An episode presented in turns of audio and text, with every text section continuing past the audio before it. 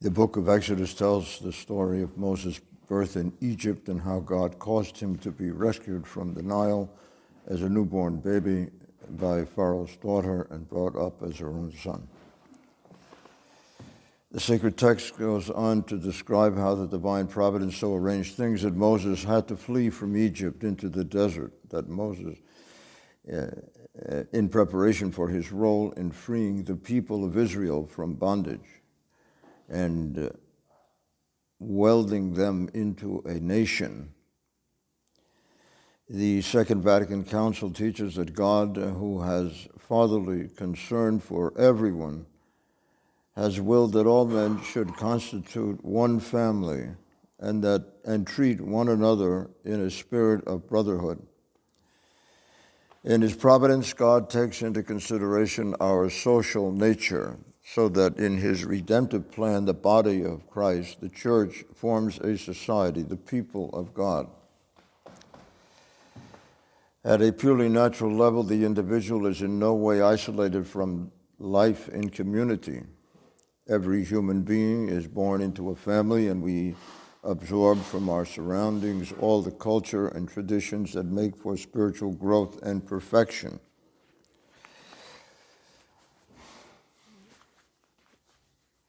We owe a great deal, therefore, to society.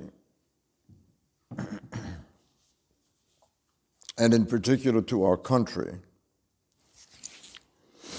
And we are naturally obliged to be grateful and ought to love our country and hold it in high regard. But for a Christian patriotism, for a Christian patriotism must be animated by charity. So nationalism our Father said is a sin, it's a lack of justice towards other nations. And what about love for one's country? That's a virtue, a Christian virtue. And I bless it with both hands. It's important to distinguish well between the two. In order to save a soul, I would be willing to take any nationality, whatever and yet, I want to allow anyone to claim they love my country. I, I won't allow anyone to claim that they love their country more than I love mine. Can you see the difference between love of one's country, which is a noble sentiment, and nationalism? Nationalism is, a is displeasing in the eyes of God because it makes us sin against our duties towards other nations. It is the height of folly and always ends up doing harm to the church. The church therefore teaches that citizens must cultivate a generous and loyal spirit of patriotism, but being without narrow mindedness. This means that they will always direct their attention to the good of the whole human family, united by the different ties which bind other races, peoples, and nations.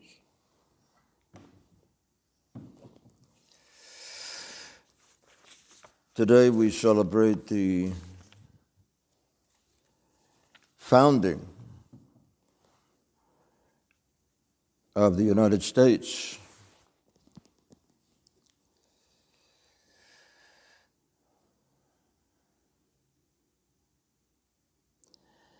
And unlike most historic peoples, unlike most historic peoples, America eh, as a nation began on a definite date, the 4th of July, 1776.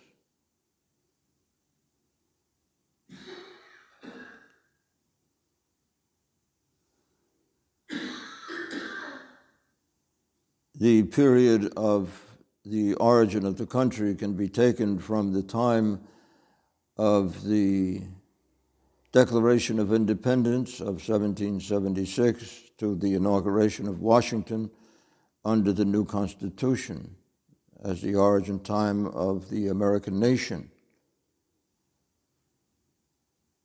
America began as a result of, of a series of conscious decisions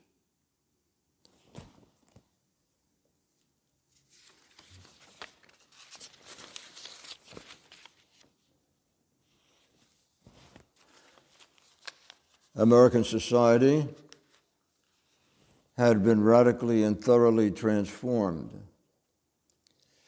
Over 150 years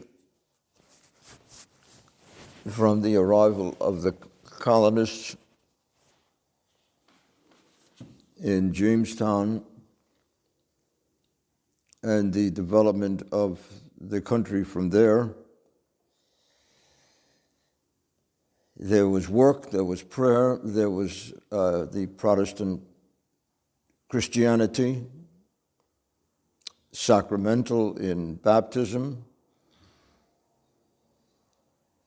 And so there was a growth of a consciousness of America as a people, as Christian, with relationships to each other, with a spirit of work, spirit of solidarity.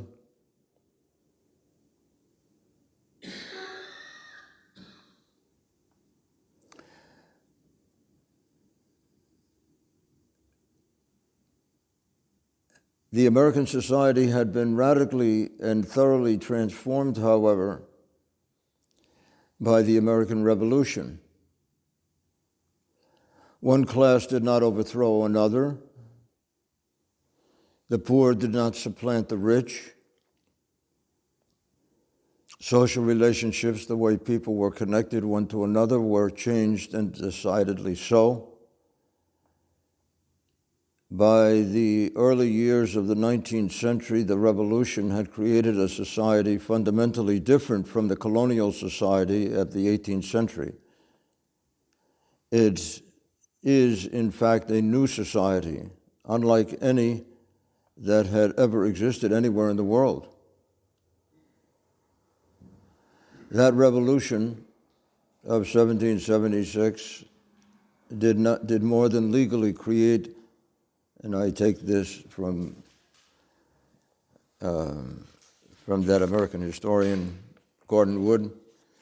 That revolution did more than legally create the United States, it transformed American society. Because the story of America has turned out the way it has, because the United States in the 20th century has become the great power that it is, it's, it's difficult, if not impossible, to appreciate and recover fully the significant and the insignificant and puny origins of the country. In 1760, America was only a collection of disparate colonies huddled along a narrow strip of the Atlantic coast, economically underdeveloped, outposts existing on, ver- on the very edges of the civilized world. The less than two million monarchical subjects who lived in these colonies still look for, look, took for granted that society was and ought to be a hierarchy of ranks and, deg- and degrees of, of dependency, and that most people were bound together by personal ties of one sort or another. Yet, scarcely 50 years from the date of 1776, these insignificant borderland provinces became a giant, almost continent wide republic of nearly 10 million egalitarian minded, bustling citizens who not only had thrust themselves into the vanguard of history, but had fundamentally altered their society and had their social and their social relationships. Far from remaining monarchical, hierarchy ridden subjects on the margin of civilization, Americans had become almost overnight the most liberal, the most democratic, the most commercially minded, and the most modern people in the world.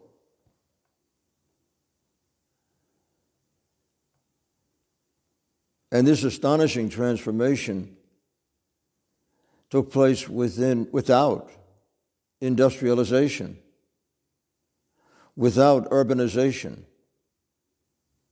without railroads, without the aid of any of the great forces we usually invoke to explain modernization. It was the revolution that was crucial to this transformation. It was the revolution, more than any other single event, that made America into the most liberal, democratic, and modern nation of the world. The American Revolution was not unique, it was only different.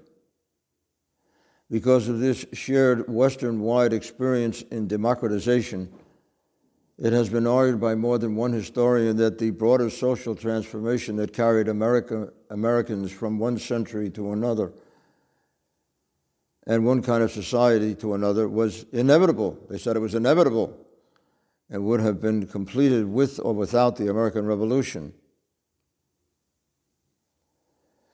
But this historian, Wood, says the revolution and the social transformation were in fact linked together. The American Revolution was integral to the changes occurring in American society, politics, culture at the end of the 18th century.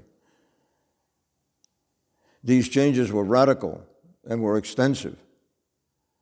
The revolution, made possible the anti slavery, women's rights, the movement of the, as movements of the 19th century, and in fact, all our current egalitarian thinking. The revolution not only radically changed the person and social relationships of people, including the position of women, but also destroyed aristocracy as it had been understood in the Western world for at least two millennia. The revolution brought respectability and even dominance to ordinary people long held in contempt and gave dignity to their menial labor in a manner unprecedented in history. Ordinary work, ordinary people, ordinary citizens.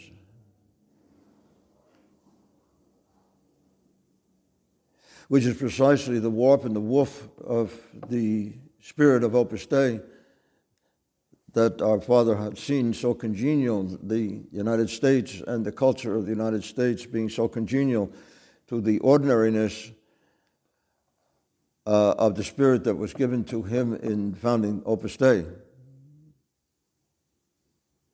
Great things expected from us.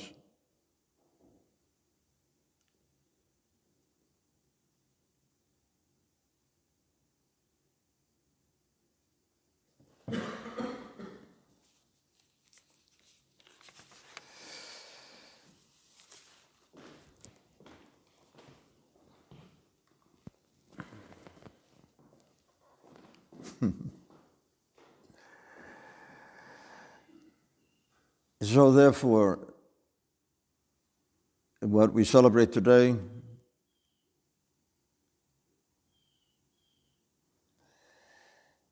is this revolution, is the establishment of the United States as a kind as a body politic that is unique in the world, unique in the history of the world.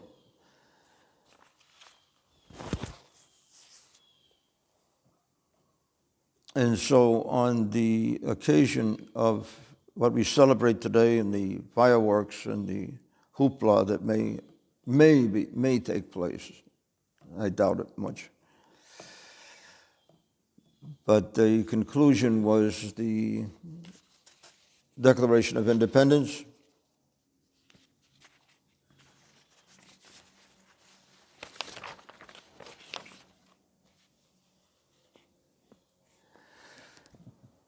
which in all its beauty and as Chesterton says is a religious creed, that we hold these truths. Notice that this wasn't a bunch of crazy guys going out with guns and shooting people up. That we hold these truths to be self evident that all men are created equal. This is a divine revelation because men uh, in the empirical reality are not equal. So we hold these truths to be so that all men are created equal, that they are endowed by their Creator in the very declaration that God is at the root and founding of this country. And without God, the country cannot be understood.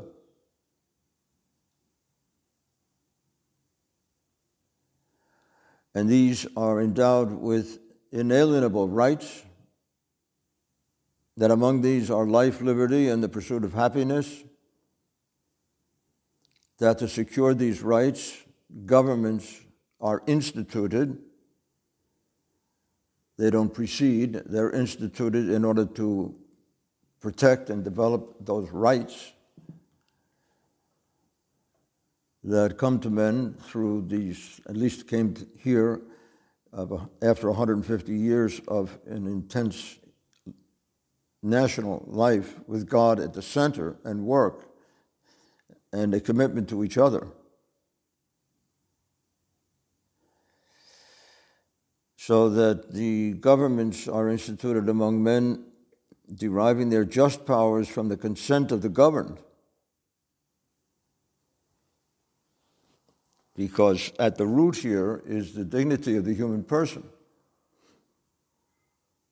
who has, who has lived and experienced his dignity and therefore taken those rights into his own hands and overthrown the greatest power, really, in extant in the world at the, that time,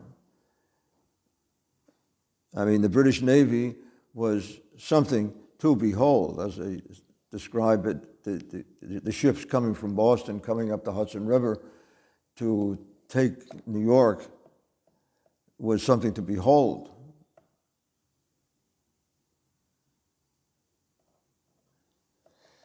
And yet we won.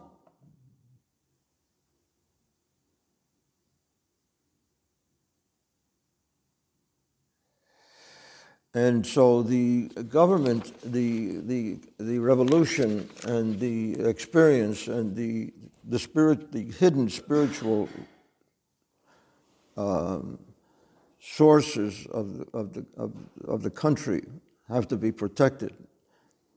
And we have protected them, at least in the beginnings now, with the uh, repeal of Roe v. Wade, which is so devastating uh, in its roots against the dignity of the person, and therefore the very reality of the United States as a country and all countries.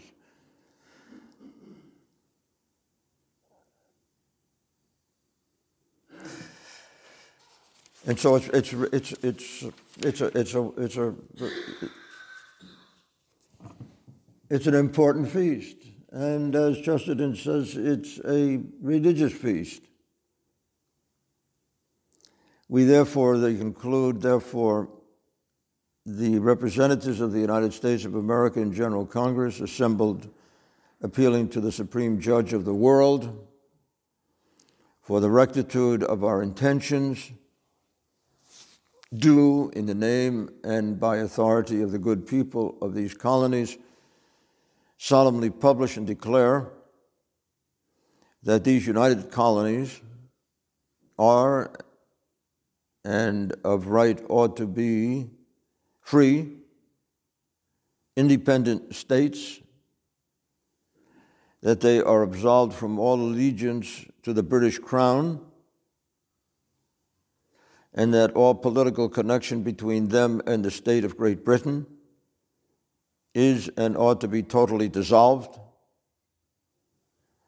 and that as free and independent states, they have full power to levy war conclude peace, contract alliances, establish commerce, and to do all other acts and things which independent states may of right do.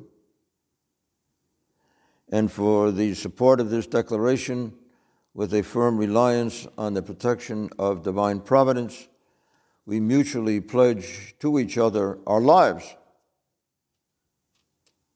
our fortunes, and our sacred honor. And then, kind of wonderfully, you have the not some anonymous band taking over for their own pleasure and mischief, but responsible citizens and persons as the grounding of this country. So the, they give you the names Thomas Jefferson, Benjamin Harrison, Thomas Nelson, Francis Lightfoot Lee, Carter Braxton. We're not going to do it all, of course, but Robert Morris, Morristown, Benjamin Rush, uh, whose relative is a supernumerary,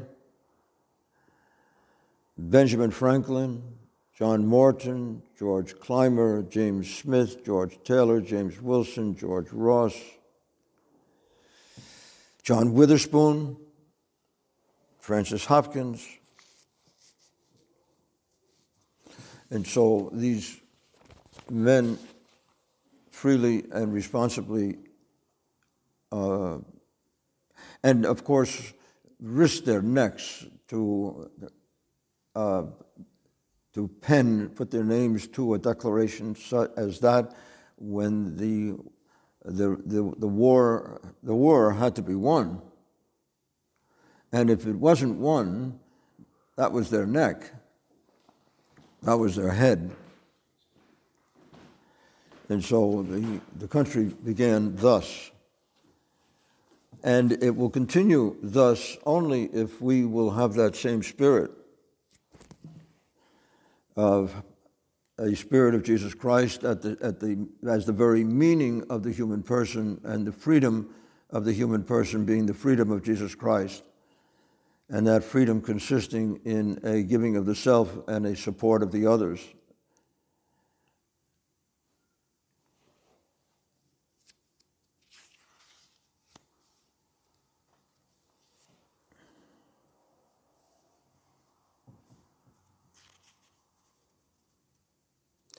And so in the meditation, meditations this morning,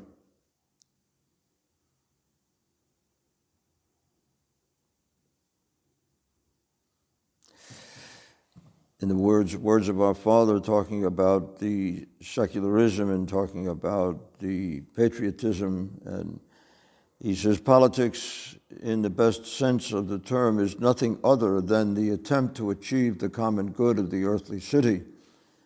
This good has extremely wide ranging uh, repercussions.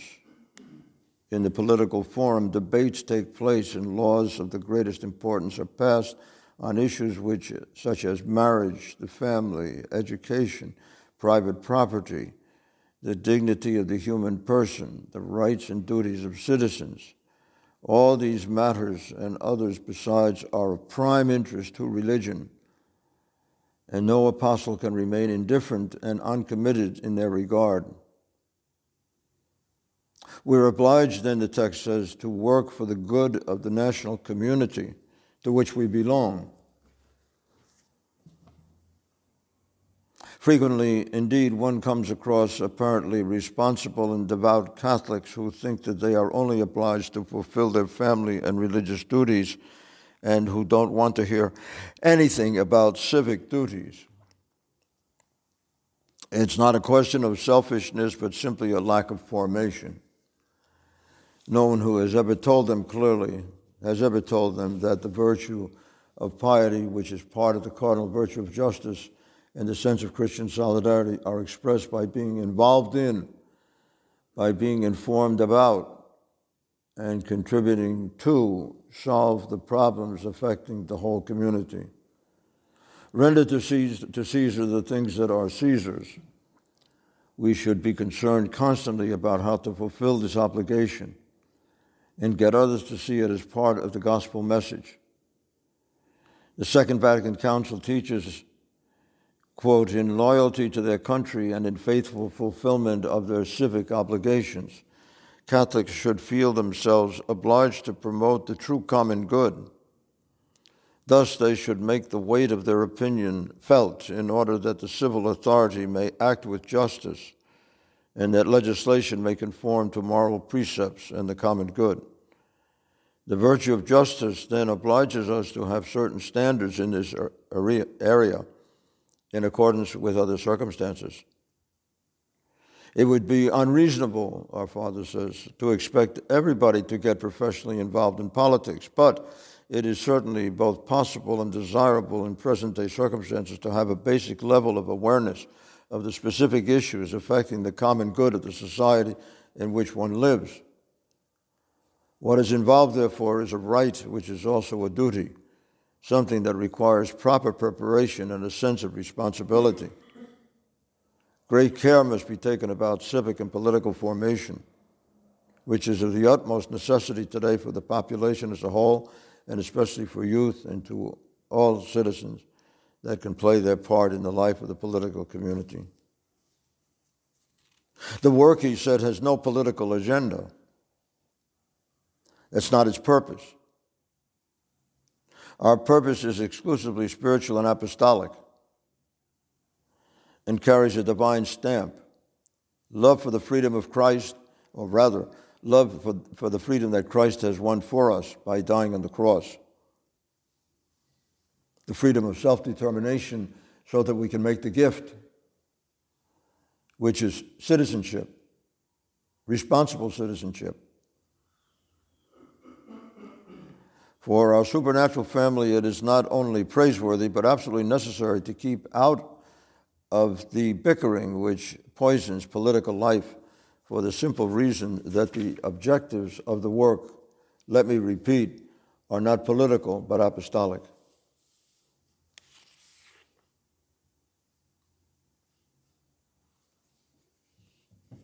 And then, of course, the wonder, the absolute wonder of the spirit of the work with regard to secularity. That is precisely by precisely by our involvement in the world that we master ourselves and we experience freedom, the freedom of self determination, so as to be able to make the gift. And the, give, the giving of the gift, the giving of the self, is precisely the meaning of freedom. It's not just choice, it's actually handing oneself over, squandering self for the other is the meaning of freedom. And so the secularity of the work, this takes place precisely by involvement in the world, where one has to make the choice of self determination this way or that, and gift of self this way or that. And it's there that sanctity that Jesus Christ in us is developed.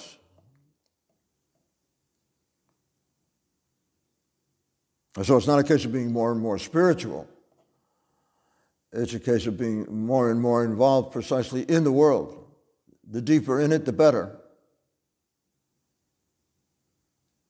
Because the supernatural life is precisely this relationship of Father, Son, and Spirit that we're able to achieve as sons and daughters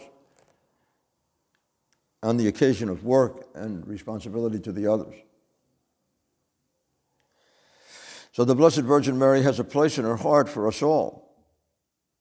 May she, who aided the beginning of the church by her prayers, now intercede before her Son in the fellowship of all the saints, unite all families of people, whether honored with the title of Christian or whether not.